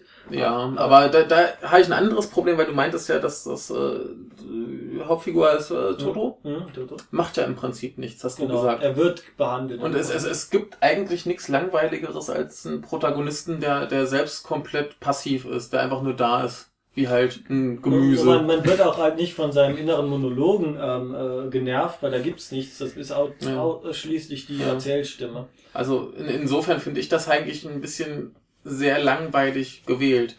Und halt auch so, so äh, wird ja auch Ja. beschrieben als perfekter Mensch, aber Ja. ist halt nur gut. Eben. die Figur ist nur gut und macht nichts. Und Kasimir ist nur böse. Also es gibt Ja, nur diese also zwei das- Pole, aber alle Figuren, denen sie begegnen, alle, das sind äh, die Hausfrau, der Banker, die ähm, alle möglichen Personen, der Hippie oder was auch immer, Punks, alles taucht auf. Äh, die sind sehr, sehr treffend in vielen Situationen beschrieben. Aber letztendlich sind sie auch alle nur schlecht. sind alle schlecht. Naja. Aber sie sind realistischer dargestellt als jetzt diese beiden Figuren. Ja, aber wie das, das ist, das ist mir, um jetzt Interesse zu wecken, ist das zu, zu undifferenziert und wer so ein Protagonist, der eigentlich nichts macht, Mhm. finde ich persönlich ein bisschen zu langweilig. Das interessiert mich nicht, wenn dann will ich eine Geschichte von jemandem lesen, der halt auch tatsächlich irgendwie was tut, Ja. der aktiv ist und nicht einfach nur da sitzt und irgendwie die Welt auf sich wirken lässt. Ja. Und dann auch noch irgendwie alles gut findet. Also wenn, wenn schon so, dann müsste dann irgendwie die Figur drüber reflektieren, was passiert hier eigentlich gerade mit mir oder was. Er kann Das- das im Grunde eigentlich alles gar nicht Ja, verstehen. in, was- in, insofern, das, das finde ich ein bisschen für Ja. mich jetzt komplett Ich uninteressant. weiß ja nicht, ob es ein guter äh, Einstiegsroman ist. Es ist das erste, was ich jetzt an längeren Prosa von ihr gelesen Mhm. habe. Es gibt auch andere. Sie hat jetzt ein neues Buch veröffentlicht, das ich mir wahrscheinlich auch mal zulegen werde. Ähm, der Tag, ich glaube, es heißt der Tag, als meine Mann, äh, meine, meine, meine Frau ihren Mann fand, Ja, handelt halt von Liebesbeziehungen und die Aussage ist da im Grunde, dass ähm, der Sex die äh, Liebe zerstört. Und ja also der Sex, der nicht funktioniert, weshalb sich die Frauen neuen Typen Genau, oder dass man sagt, man muss guten Sex haben, sonst ist alles, sonst Ja. ist die Liebe, die man im Grunde und die Zärtlichkeit, die man über 20 Jahre gelebt hat, ist vollkommen egal, wenn der Sex nicht so klappt wie im Porno. Und das kritisiert sie halt sehr, sehr heftig. Ja, also ich, Zu Recht. ich habe halt, auch wieder polemisiert. ich habe halt nur diesen, diesen Buchtrailer gesehen, den Hm. äh, also in dem Olli Schulz mitgespielt in dem. Olli Schulz mitgespielt hat und das, da, da habe ich mir angefangen und dachte mir auch leise, nee, das, das liest du nicht. Nee, bloß nicht. Es ist halt schon sehr böse. Man Also, muss schon sehr, sehr. Ich, ich habe ich hab halt Toleranz schon, schon haben, bei ihrer äh, Spiegel Online-Kolumne das Problem, manchmal finde ich es sehr treffend und lustig. Mhm. Oder auch nur treffend oder nur lustig, ist ja wurscht. Auf jeden Fall finde ich es dann gut. Und manchmal denke ich mir, äh, Frau, halt einfach den Mund, lass es sein, geh weg. Ja. Und äh, das habe ich jetzt hier auch, wenn ich so, so einzelne Ausschnitte höre, dann finde ich das auch teilweise sehr treffend. Ich finde es te teilweise sehr unterhaltsam, witzig, mhm. was auch immer. Aber schon allein, wenn du so diesen Einleitungsteil paar Seiten vorliest, dann merke ich schon, wie ich keinen Bock mehr drauf habe. ja. Das ist mir einfach so, so, komm, nee, lass es sein, Frau, halt den Mund. Ich habe da keinen Bock auf diese Scheiße. Naja, literarisch ist es auf jeden Fall wunderbar. Ich habe Also, sehr viel Zitierwürdiges Ich, ich will jetzt auch nicht sagen, dass es ein schlechtes Buch ist, aber es ist halt überhaupt nichts für mich. Also es scheint ja gut geschrieben zu sein und sie hat ja viel auch gut beobachtet und treffend beschrieben. Ne? So ist ja nicht. Es ist Literatur. Aber äh, wie gesagt, also ich würde das im Leben nicht lesen wollen. Aber das ist ja auch okay. Ja, Man Und könnte der- auch mal was machen, was andere scheiße Und finden. der Hörer kann ja entscheiden, indem er ich einfach. schreibe mir nur keinen Leserbrief. Genau, der Hörer kann ja von dem entscheiden, was er ja gehört hat, ob er das Ja, für natürlich, le natürlich. lesenswert hält und wenn ja, dann Richtig. kann man es sich kaufen. Ich kann es auf jeden Fall empfehlen, das Buch Vielen Dank für das Leben von Sibylle Berg erschienen bei DTV im Jahr 2014. 9,90 Euro für 400 Seiten kann man das gut bezahlen. Und damit wären wir betroffen, Nee, ich möchte noch, den Besoffen? Vorhang zu. ich möchte noch eine Den letzte Sache Oh, sagen. das wäre die Nee. perfekte. Oh. Nee, nee, nee, nee. Gerne, Weil, gerne. weil du gerade den Preis erwähnt hast. Das kostet 9,90 Euro oder 95? Ja. Ja. Das musst du nur mal abwägen. Du kannst dieses Buch kaufen für 9,95 Euro, dann liest du es, bist depressiv, bringst dich um, verglichen mit dem, was du in dem Rest deines Lebens ausgegeben hättest. Viel Geld gespart. Ja. Wunderbarer Witz. Und damit wären wir betroffen, den Vorhang zu und alle Fragen offen. Sehr schön.